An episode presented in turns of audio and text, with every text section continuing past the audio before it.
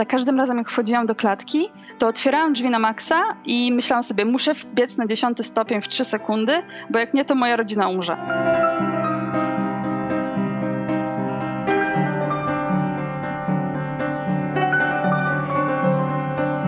Cześć, witajcie w podcaście Można Zwariować. Ja jestem Ania z Psychoedu i z Fundacji Można Zwariować. Ja jestem Kleo z Fundacji Można Zwariować. Dzisiaj porozmawiamy o bardzo ważnym zaburzeniu, mm, ale też często pomijanym.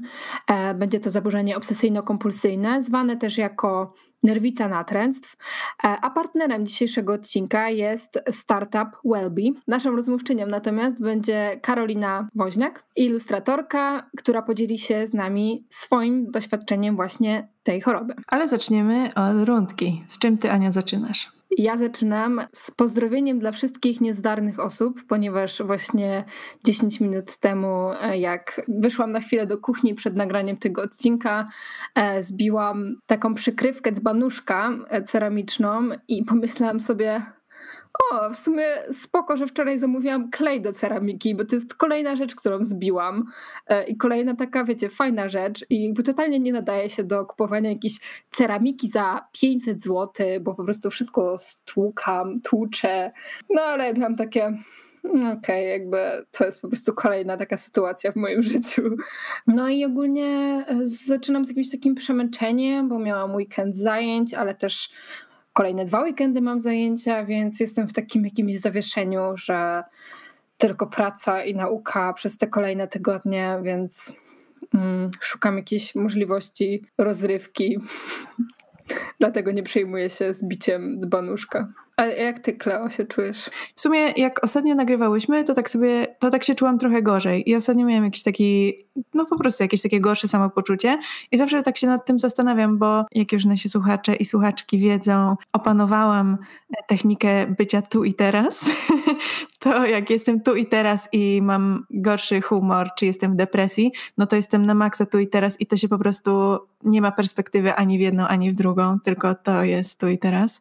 Ale na szczęście ten czas się kończy, a on się tym bardziej kończy łatwiej, kiedy mam jakieś zajęcia i kiedy zajmuję sobie głowę czymś innym właśnie, co mam do robienia. No i właśnie wróciły strajki, wróciły e, różne takie zadania, takie na już do robienia cały czas i jakoś właśnie potrzeba działania przyspieszyła mój powrót do normalnego samopoczucia. O, to bardzo ciekawe, że, że to ci jakby nie ściągnęło w dół, tylko wręcz w górę, tak trochę przeciwnie od wszystkich innych.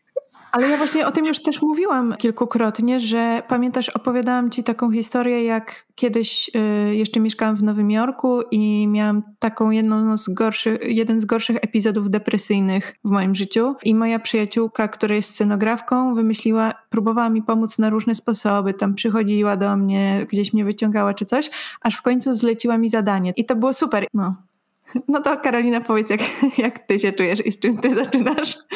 Okej, okay, hej wszystkim. Ja zaczynam w sumie podobnie, bo ostatnio tak się źle czułam psychicznie przez te strajki, przez tę całą sytuację, ale dzisiaj przez to, że miałam się z wami spotkać i to było coś nowego, bo w sumie nigdy nie brałam udziału w podcaście, jestem taka trochę podekscytowana i spokojna, o dziwo. Dzięki. Ja bym w ogóle chciała zacząć od tego, bo tak sobie pomyślałam, jak się kojarzy to hasło zaburzenia obsesyjno-kompulsyjne trochę mniej, ale nerwica natręctw, to sobie pomyślałam, jak się może e, osobom, które nas słuchają, to kojarzyć? I y, wiecie, co pomyślałam? Dzień świra, to znaczy pomieszanie łyżeczką w lewo dwa razy, w prawo dwa razy, potem w lewo raz, potem w prawo raz i tak dalej. No okej, okay, jakby rozumiem. E, a potem sobie zastanawiałam się, z czym mnie się takim pierwszym kojarzy OCD i przypomniałam sobie, że kiedy byłam na oddziale w, na Sobieskiego w szpitalu psychiatrycznym, e, na oddział kilka dni przed moim wyjściem właśnie trafiła dziewczyna z takimi silnymi zaburzeniami obsesyjno-kompulsyjnymi i miałam wrażenie, że to była osoba na oddziale, która miała tam najgorzej, najtrudniej w sensie. E, dziewczyna miała obsesję na punkcie tego, że wszędzie są zarazki, wszędzie są bakterie, że ona nie może niczego dotknąć. Nawet przez buty, że ona musi mieć jakieś konkretne buty, że ona musi chodzić w takich butach z grubą podeszwą po oddziale, gdzie mieliśmy tam zmieniać buty. Miała tak zdartą skórę z dłoni, że jej dłonie były całe takie po prostu czerwone, no do krwi umyte, co chwilę musiała iść się myć i jak z nią rozmawiałam, a na początku wtedy, nie wiem, z jakiegoś powodu byłam jedyną osobą, z którą ona chciała rozmawiać, może też ze względu na to, jak y, na początku tam osoby ją traktowały. No widziałam, że, że ona nie chce tego robić, że te zachowania po prostu ją całkowicie zawładnęły i ona sobie po prostu nie potrafi z tym poradzić i widziałam, jaka była po prostu już wkurzona i smutna, że ona znowu musi iść do tej łazienki, bo coś dotknęła i musi iść i wyszorować te dłonie, które już po prostu miała całe czerwone właśnie obtarte i strasznie mi się zrobiło przykro, bo myślałam sobie, że to jest właśnie jedna z takich rzeczy, które przymusza cię do robienia czegoś, czego świadomie nie chcesz, ale nie, nie jesteś w stanie tego powstrzymać. Czy to jest takie coś, co ty byś powiedziała, że tak wyglądają właśnie zaburzenia obsesyjno-kompulsyjne, albo jak to wyglądało w twoim przypadku? To jest dokładnie coś takiego. Ty jesteś świadoma, że te myśli, które pojawiają się w twojej głowie nie są prawdziwe,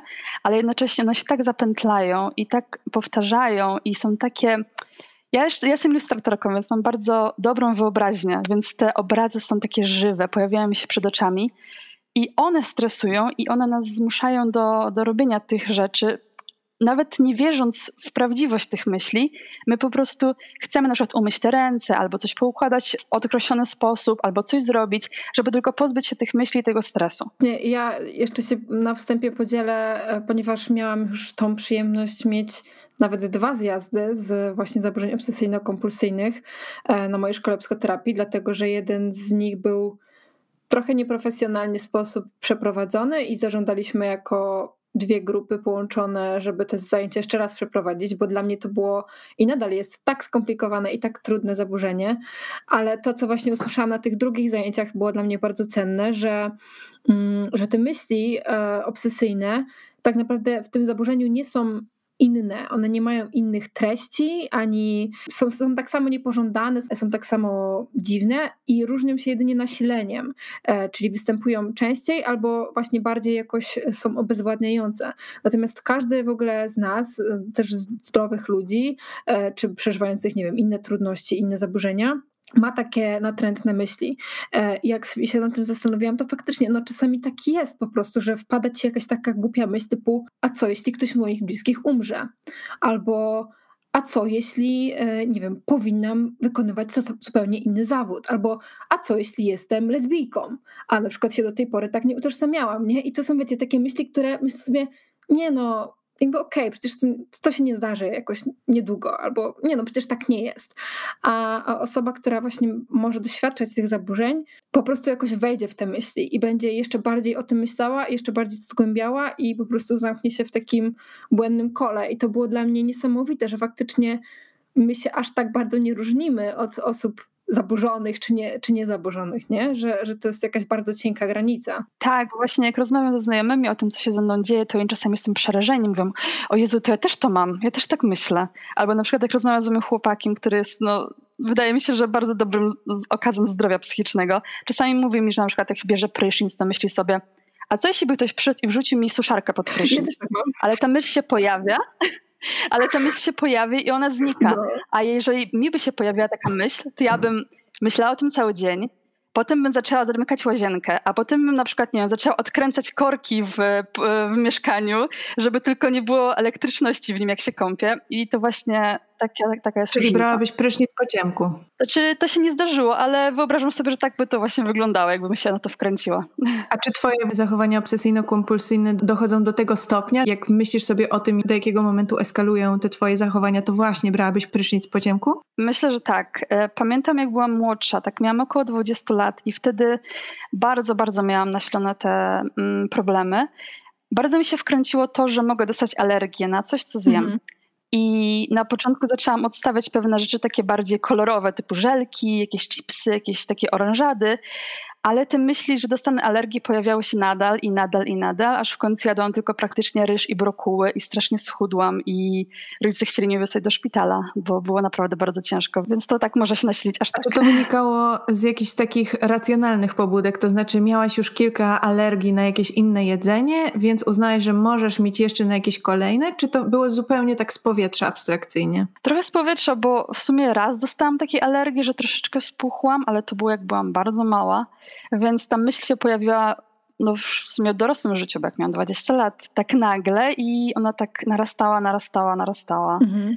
Czyli tą obsesją w twoim przypadku właśnie było to myślenie o tym, że coś może cię uczulić, tak? Że coś może um, jakoś twój organizm źle zareagować na jakieś pożywienie, a kompulsją w tym wypadku było unikanie tego jedzenia, czy jeszcze jakoś redukowałaś to, to napięcie?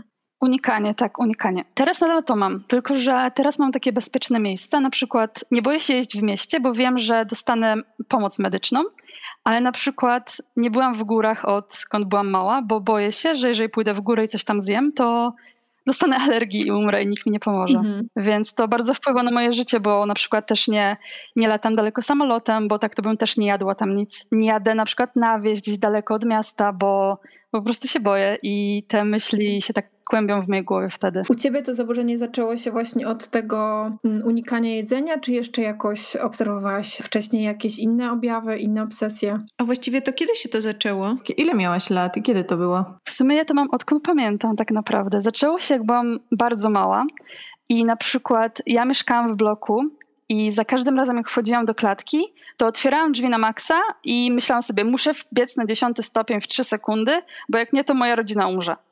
I wbiegałam i jak mi się nie udało wbiegać, to musiałam wbiegać jeszcze raz, aż mi się to nie udało i inaczej bym nie weszła do domu. O kurczę, jak potem się to rozwijało? Jakoś odważyłaś się o tym e, komuś powiedzieć, czy kiedy sama też zaobserwowałaś, że, że coś jest nie tak, że, że bierzesz to zbyt poważnie? W sumie to tak trwało i trwało. Ja się bardzo z tym ukrywałam, bo ja uważałam te myśli coś wstydliwego. Nie mówiłam o tym rodzicom, więc nie mam do nich żadnych pretensji, że oni tego nie zauważyli, bo ja się z tym bardzo ukrywałam. Mhm. I zaczęłam szukać pomocy tak naprawdę naprawdę jak miałam 18 lat. Poszłam do psychologa, bo już właśnie nasilały mi się te moje lęki z jedzeniem i po prostu nie dawałam sobie już rady sama. Mhm. I uzyskać wtedy jakąś formę terapii, czy jak przebiegało to, ta diagnoza też, czy i, i, leczenie? Wtedy nie dostałam żadnej diagnozy. Pamiętam, że byłam przez prawie rok na psychoterapii państwowej.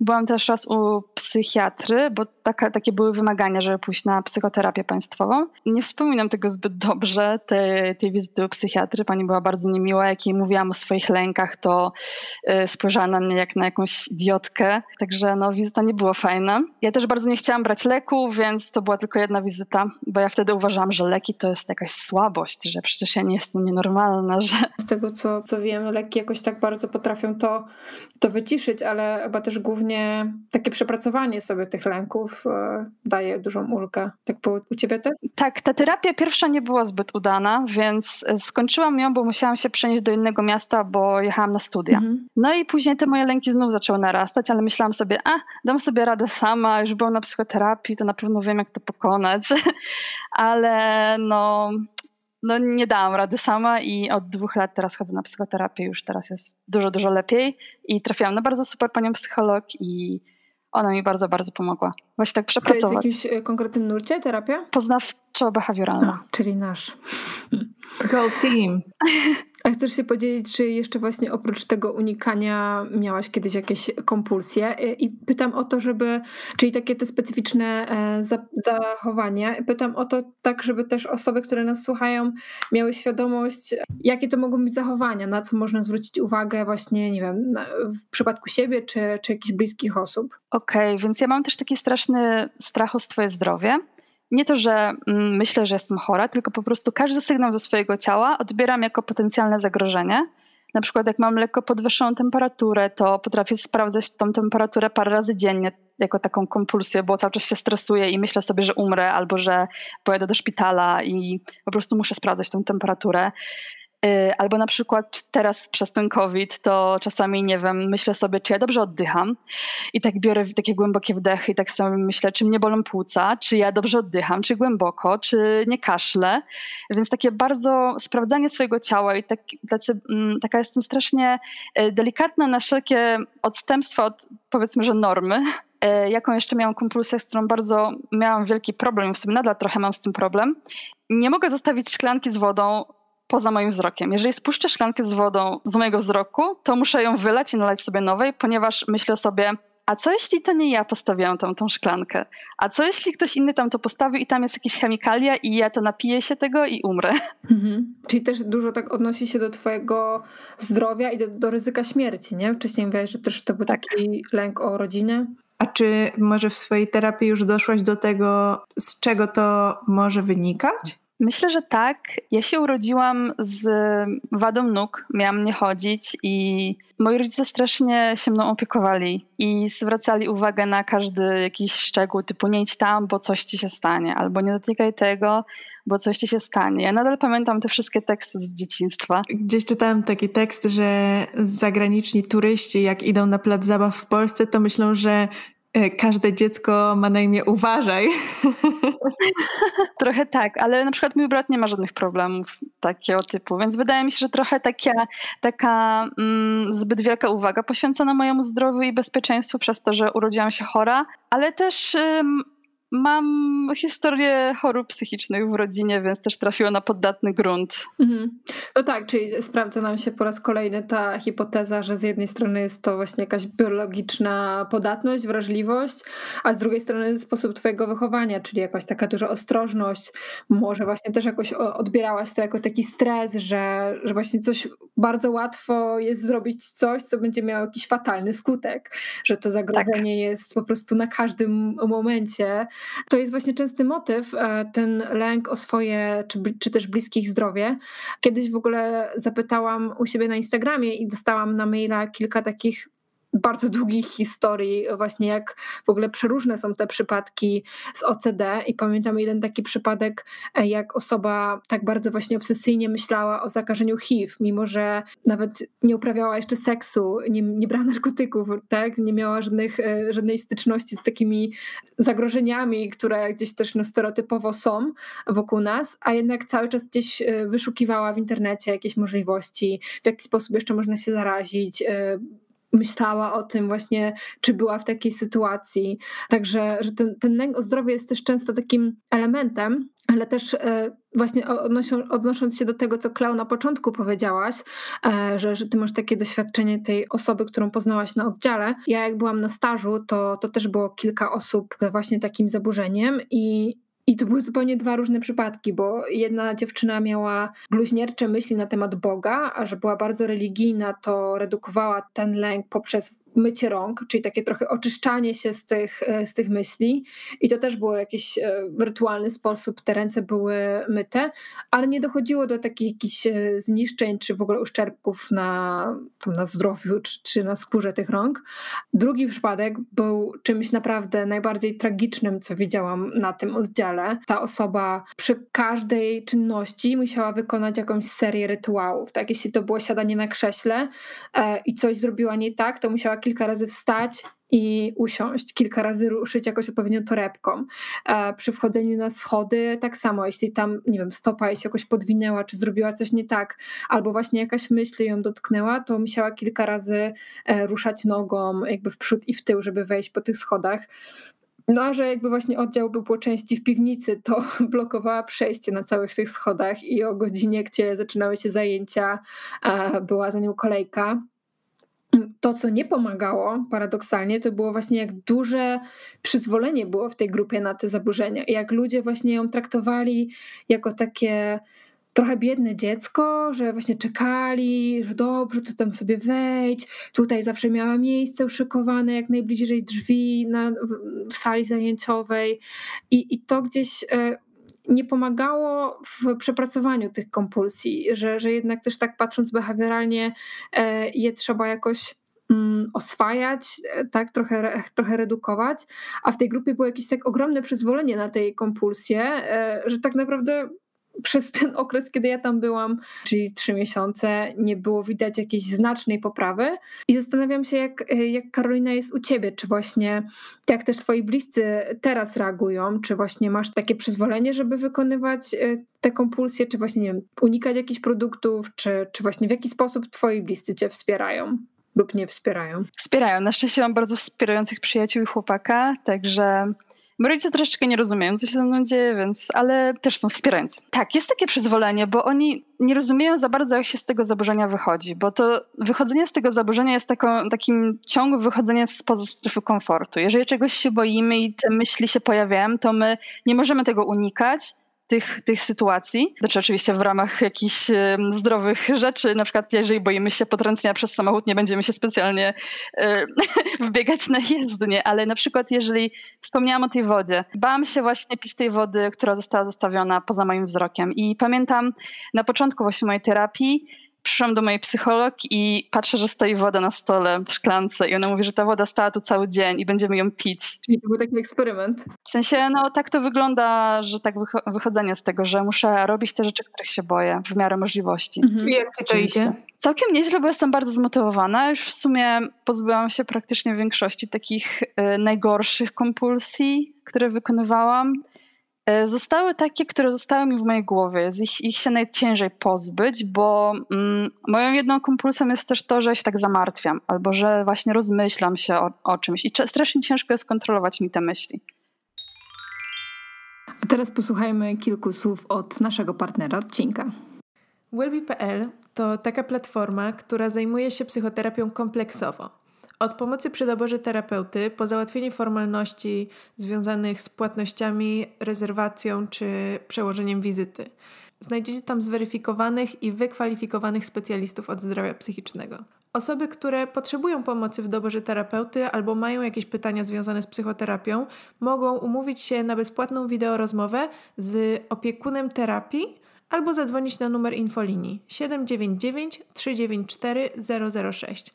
Infolinia jest czynna od poniedziałku do piątku w godzinach od 8.30 do 20.30. Więcej informacji na temat platformy Wellbe znajdziecie na wellbe.pl, ale możecie też znaleźć ich na Facebooku i Instagramie. Tam jest dużo cennych informacji na temat zdrowia psychicznego. Czyli takie wszelkie te kompulsje poznawcze, czyli też, nie wiem, liczenie lub robienie czegoś parzyście, jest pewnie faktycznie ciężej z tym pracować, no bo nawet jakoś możesz to ukryć gdzieś, nie? I tak. nie pokazywać tego. Natomiast te wszystkie właśnie, nie wiem, typu mycie rąk, e, tak, czy, czy tak jak miałaś jakieś takie wybiórcze jedzenie, czy e, nie, porządkowanie czegoś, e, pewnie, pewnie jest po prostu fizycznie łatwiej ogarnąć. Mam kuchenkę gazową i zawsze przed spaniem muszę dotknąć palcem każdego każdego z kurków. Po prostu nie wiem, żeby się upewnić, że one są zakręcone, nie wiem, ale jak mam na przykład gorszy dzień stresujący, to dotykam tych kurków, idę do, do pokoju i muszę wrócić. Mhm. I znowu muszę wrócić. I znów dotknąć. I znów dotknąć. Więc po prostu e, staram się powstrzymywać takie rzeczy, jak widzę, że że to się zaczyna narastać, to staram się po prostu powstrzymywać. Oczywiście później jest cała seria okropnych myśli, że wysadza budynek w powietrze, że zabije siebie i mojego chłopaka, że wszyscy zginieją, że będę w wiadomościach i że o, jakaś debilka nie zakręciła gazu i wszyscy wybuchli. Więc to są tego typu myśli. To brzmi trochę śmiesznie, ale to jest naprawdę, to nie jest tak, że ja chcę to robić. To, to jest naprawdę ogromny stres i ogromny ból psychiczny i fizyczny czasami też odczuwam, więc... Jasne, no to, to na pewno jest po prostu... E też jakby uciążliwe w, w, taki sposób, że tracisz ogromną ilość czasu na to, nie? Że tak jak mówisz, że kilka razy musisz się wrócić, e, tak samo dużo osób ma tak z, nie wiem, zwracaniem, e, wracaniem, żeby sprawdzić, czy zamknęło się dom, mm, czy mieszkanie, więc to po prostu czasami jest, e, czy nawet to mycie rąk, tak? Ileś tam dziesiąt razy w ciągu dnia, to jest po prostu czas i energia, która też no oczywiście przekłada się na cierpienie psychiczne z tego, z tego powodu. Jak tak sobie to logicznie przemyślę, to wydaje mi się, że tutaj takim dla mnie chyba największym trudem byłoby to, że, że musisz zrobić coś i musisz to zrobić kolejny raz i już nie chcesz, ale musisz. I to nie jest tak, że ktoś cię przymusza, albo no nie, że, że to jest ten taki czynnik, który już nie chcesz mieć tych rąk dziesiąty raz, ale coś jest takiego, co tak bardzo na ciebie wpływa, nie? Że nie możesz się tego pozbyć. Tak, to jest straszne i bardzo mi denerwują generalnie ludzie, którzy mówią, że o, ja mam y, nerwicę natr, więc tak lubię czystość. Mhm. To nie jest tak, że my to lubimy, to co robimy, tylko po prostu nas napędza taki lęk, strach i po prostu takie uczucie, że nie możemy tego przestać robić, że, że po prostu denerwują mnie strasznie takie, takie teksty. Pamiętam, że jeszcze jak mieszkałam w Nowym Jorku, bo jak wróciłam do Warszawy to mniej, ale że pamiętam, że tam akurat bardzo często, czy w pracy, czy no głównie to w pracy, bo w pracy było, były jakieś takie czynności z układaniem jakichś rzeczy, nie? To to no nie chcę powiedzieć, że na porządku dziennym, ale naprawdę bardzo często słyszałam, a wiesz, ja to tak poukładałam w rządku, bo ja mam OCD. Wiesz co, bo ja muszę dokładnie posprzątać, bo ja mam OCD, nie? I to się wszystko sprowadzało do takiego powierzchownego patrzenia na to, to znaczy układania rzeczy w rządku, układania książek kolorystycznie, albo wielkością, albo coś, bo mam OCD, nie? No Myślę, że to jest o tyle problematyczne, że tak naprawdę nie wiemy, czy ta osoba tak sobie z tego żartuje, a, a co ona tak naprawdę przeżywa i może ma jakieś myśli obsesyjne i myślę, że to jest taka cienka granica, do mhm. jakiego momentu możemy podważać właśnie, że ktoś tego niesłusznie używa, e, ale z drugiej strony też mam takie doświadczenie i też o tym Karolina powiedziałaś, że te obsesje i te kompulsje są bardzo wstydliwe i, i, ciężko jest się do tego przyznać i osoba, która faktycznie cierpi, zrobi wiele rzeczy, żeby się inni o tym nie dowiedzieli. I ten wstyd jest oczywiście taką toksyczną emocją, która, która powoduje, że my chcemy się izolować od innych i też dlatego chyba dużą częścią terapii poznawczo-behawioralnej OCD jest właśnie normalizacja i psychoedukacja na temat tych myśli natrętnych i kompulsji e, i takie właśnie pokazywanie, że, że to nie jest coś, co robią tylko osoby nienormalne i świry, tylko no właśnie każdy z nas to do jakiegoś stopnia robi, a w momencie, kiedy ktoś odczuwa bardzo silny lęk lub stres, to może przyjąć taką bardzo skrajną formę, ale też e, no, są tak jak wcześniej mówiłam, trochę łagodniejsze i trochę cięższe przypadki, że to też nie jest jakiś monolit, nie? Tak, to się też bardzo zmienia na przykład u mnie, e, jeżeli mam jakiś stresujący okres w pracy na przykład, to mi się bardzo nasilają te moje problemy. A czasami mam tak, że sobie myślę, kurde, ja już chyba jestem zdrowa, a potem znowu gorzej. To, to też się z tym spotkałam właśnie, że, że to się bardzo wiąże z tymi stresującymi jakimiś momentami, tak, typu egzamin, właśnie typu, nie wiem, matura, jakiś e, okres pracy i że wtedy to czasami się nasila lub wręcz e, pierwszy raz może się wtedy pojawić, no bo to jest jednak zaburzenie lękowe, nie, to nie jest jakaś e, fanaberia. I też ważne jest to rozróżnienie pomiędzy tym, w jaki sposób słyszy się te, te myśli, typu, czyli osoba, która doświadcza takich zaburzeń wie, że to są jej myśli, ale że to nie jest jakiś głos, który każe coś ci zrobić, bo w tym przypadku możemy myśleć o, możemy mówić o zaburzeniach z grupy schizofrenicznych, tak? Czyli jeśli słyszymy jakiś głos z zewnątrz. A tutaj myślę, że jest taka świadomość, że, że po prostu ja muszę, no bo w mojej głowie się pojawiają takie myśli, które są moim głosem, tak? Ja nie myślę, że właśnie, że to są czyjeś myśli, albo że ktoś mi to mówi, albo te myśli są po prostu w mojej głowie. Ja czasami w sumie zazwyczaj je podważam. Ja wiem, że one są nieprawdziwe, ale i tak przez ten cały stres trzeba, no, zmusza to tą osobę do, do robienia różnych czynności, których nie chcemy. Rozumiem, że skoro powiedziałaś, że masz takie momenty, że jak nie masz tego stresu czy ty, tych nasilonych lęków, że tak sobie myślisz, że w sumie już jestem nawet zdrowa, to rozumiem, że w trakcie leczenia i terapii opracowałaś sobie jakieś takie mechanizmy radzenia sobie z tym? Tak, zdecydowanie. E, zdecydowanie. Wcześniej miałam objawy praktycznie, co, no, codziennie miałam objawy. Miałam ataki paniki straszne. Teraz też nauczyłam się wychwytywać te ataki paniki i je stopować Także praktycznie już ich nie doświadczam, więc to też jest fajne. Powiesz o tym, jak to robisz? Jakie to są mechanizmy? U mnie ataki paniki wyglądały tak, że ja zaczynałam widzieć tak jakby czarno przed oczami, e, robiło mi się słabo, kręciło mi się w głowie i po prostu czułam, bałam się, że zaraz umrę. To było takie przeświadczenie, że ja na pewno teraz umrę, że już umieram, że mam atak serca albo że jakąś inną chorobę i ja teraz umrę i po prostu koniec.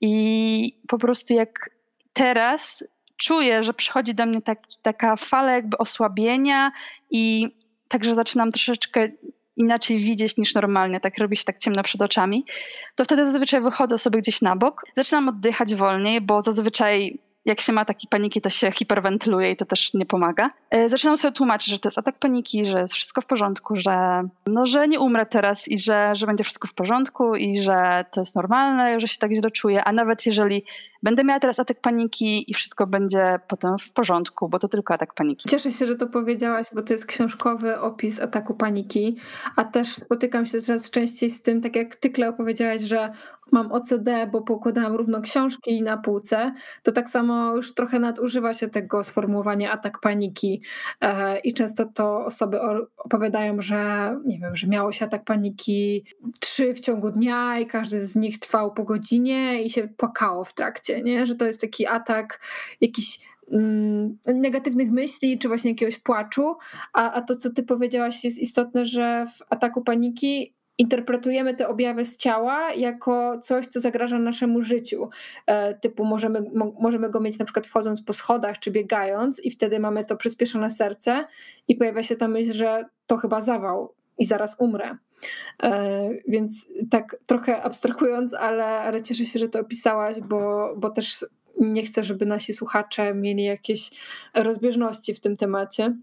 No i, i, i, kolejny przykład, którym e, ciężko komuś powiedzieć, że sorry, ale nie miałeś ataku paniki, bo ja wiem, co to jest atak paniki, nie? Więc taki, no, cienki lód. A w ogóle co myślicie o tym? Bo ja się nad tym tak kiedyś już zastanawiałam, że akurat w kontekście tego, jak depresja przeszła e, z nomenklatury specjalistycznej do nomenklatury codziennej i każdy smutek stał się depresją, tak samo układanie równoksiążek y, OCD albo jakiś y, właśnie taki raz wesoła, raz smutna to bipolar albo to, co teraz opisałaś, to atak paniki. Myślicie, że to jest, że to może mieć jakiś taki pozytywny wydźwięk o, ostatecznie? Nie w takim znaczeniu, że to jest mylnie używane, ale w takim znaczeniu, że to wcześniej te słowa się nie pojawiały w ogóle w języku, a teraz, mimo że trochę tak zaokrąglone znaczenie, ale jednak się pojawiają i jednak one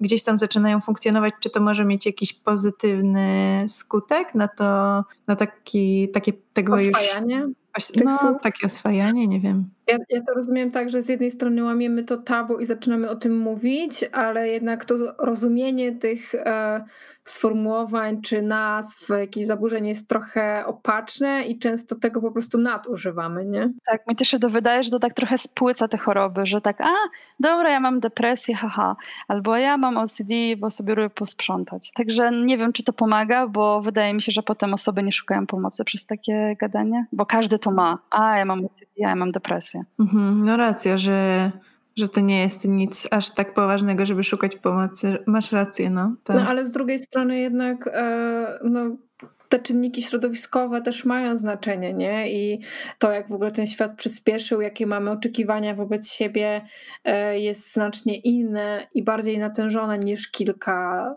może kilkanaście czy kilkadziesiąt lat temu. Więc też po prostu wydaje mi się, że, że te zaburzenia się pojawiają częściej, nie? I, i jest to taka no oczywiście coś ciężkiego do zbadania, no bo nie każdy zwraca się po pomoc. Nie obserwowałam też jakichś tam oficjalnych statystyk, czy to wzrasta, czy nie, no bo gdzieś mam taką wiarę w nie, taką so-so. Ale jednak y, no, coraz więcej jest w nas lęku i, i myślę, że ten rok też to pokaże, jak w ogóle może się wszystko poprzewracać do góry nogami. Mamy też, nie wiem, no, różne doniesienia z mediów o tym, co się dzieje na świecie.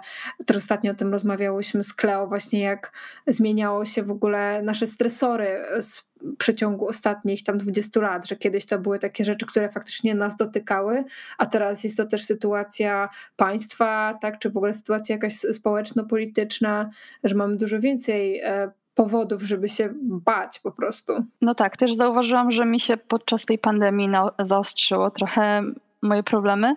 Wcześniej nie miałam problemu właśnie z takim obsesyjnym myciem rąk, ale teraz zauważyłam, że myję te ręce dość często, bo sobie myślę, a jak dotknęłam czegoś, to tam może być koronawirus. Ja idę myć ręce po parę razy dziennie, dużo więcej razy niż normalnie bym to robiła. No właśnie, racja, no bo przecież pandemia to jest y, tak naprawdę prawie że książkowa pożywka dla takich osób, które mają lęki związane z zarazkami i te kompulsje potem. No. Chciałam zapytać Karolina, czy też to się wiąże z tym, że na przykład jak wychodzisz z domu, to, to masz taką częstą potrzebę umyć te ręce, czy nawet jeśli zostajesz w domu i wtedy to jest takie paradoksalne? Zazwyczaj w pracy właśnie jak wychodzę, jak jeżdżę do pracy, to opanowałam sobie taką metodę nawet nie dotykania niczego rękami. Wszystko robię łokciami albo nogą, albo coś w tym stylu. Także dotykam najmniej rzeczy, jak tylko potrafię ale w domu też mam takie jakby brudne miejsca, czyli klamki i włączniki od światła, zwłaszcza te. To jest też bardzo charakterystyczne w ogóle, ta czysta strefa i brudna strefa. To w cudzysłowie oczywiście.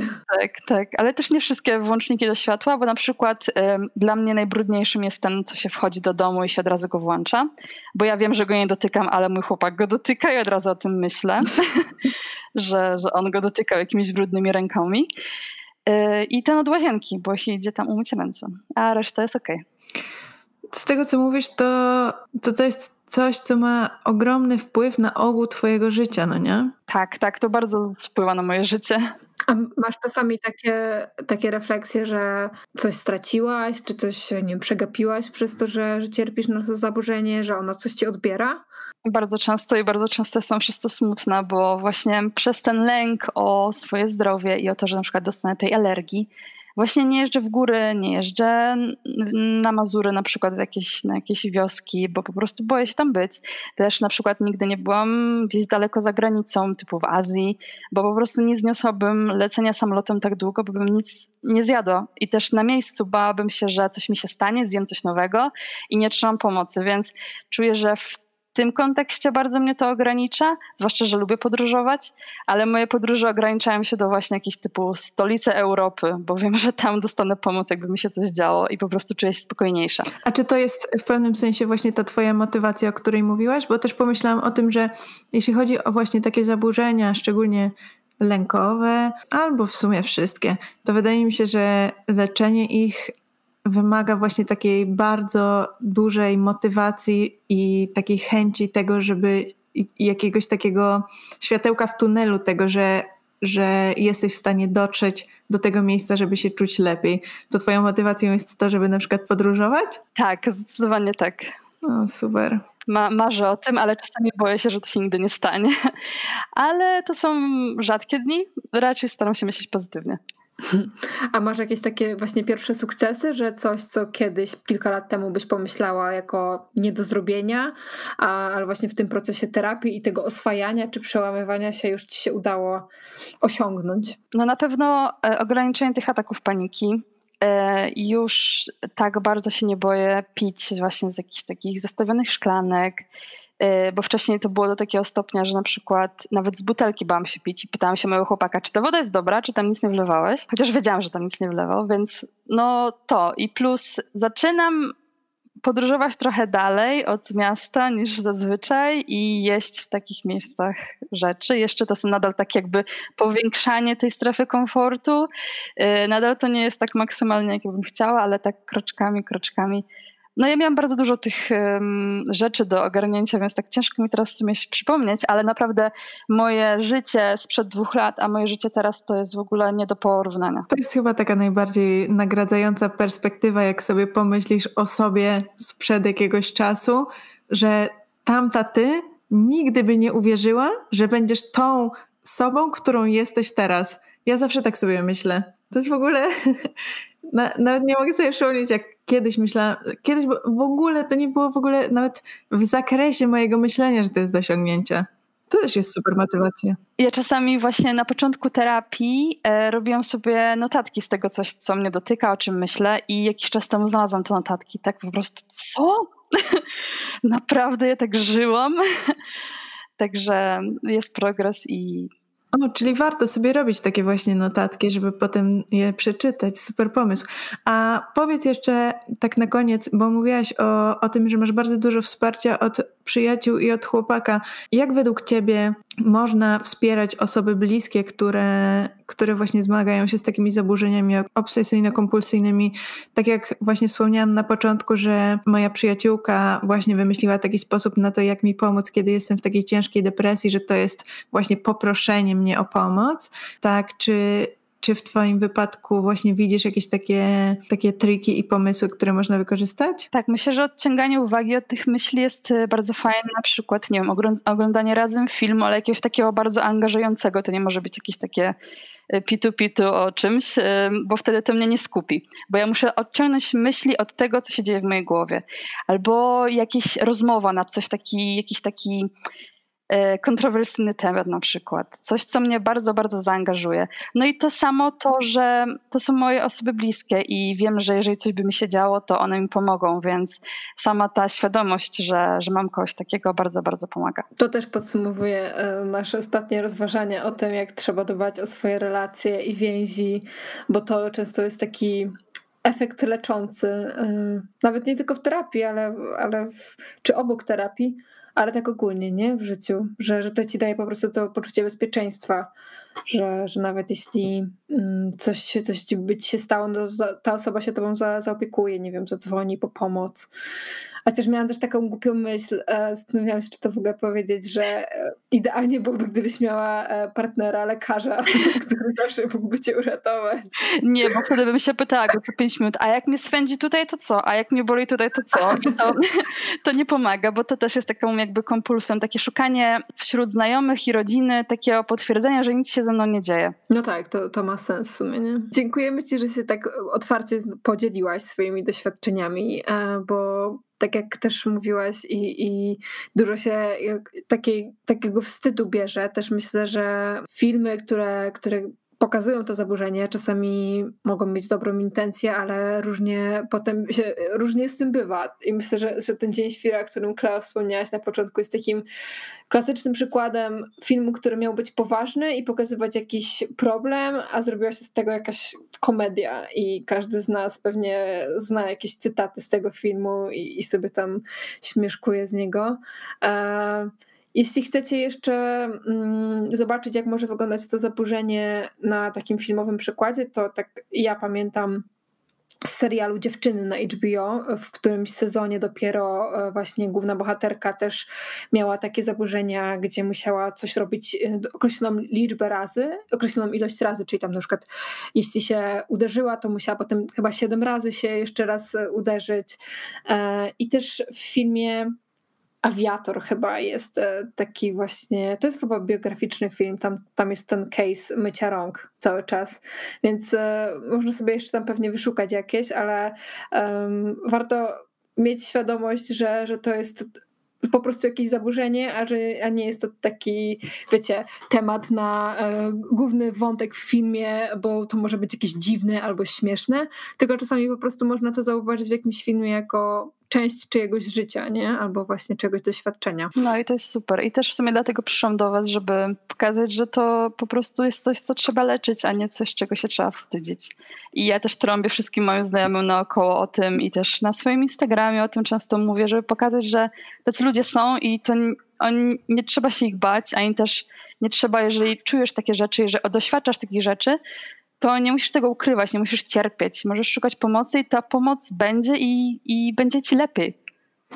W ogóle jak powiedziałaś, że, że, można się bać, no to pewnie wyobraziłam sobie jakąś taką scenę, że właśnie idzie ktoś, kto wykonuje jakieś dziwne ruchy parzystą ilość razy i faktycznie mamy taki czasami impuls, nie, że, że to może być jakieś niebezpieczne albo nie, że trzeba uciekać, a to po prostu to wszystko się dzieje w głowie tej osoby i ona nie ma żadnego celu, żeby nas skrzywdzić, nie? Tak. Ale też patrząc na ciebie, myślę, że jesteś super przykładem tego, że jesteś w stanie to opanować do tego stopnia, żeby też robić inne super rzeczy, że to nie jest coś, co musicie opanować tak całkowicie, no nie? A było naprawdę źle, było bardzo, bardzo źle, ale da się ze wszystkiego wyjść. Super, to fajnie, że mamy taki pozytywny przykład zdrowienia w naszym ulubionym nurcie poznawczo-behawioralnym. Jej! Wszystkie inne nurty sucks. nie, oczywiście żartuję. Akceptujemy wszystkie nurty. Ale mamy prawo do wyboru. Akceptujemy wszystkie nurty, wszystkie osoby. to jest e, bezpieczna strefa. Tak. To co? Mm, nasze pożegnalne pa. Mam nadzieję, że wyciągniecie z tego coś dla siebie i że trochę przybliżyłyśmy Wam zagadnienie zaburzeń obsesyjno-kompulsyjnych. I co? Do przyszłego tygodnia. Bądźcie uważni na siebie. Pa! Pa!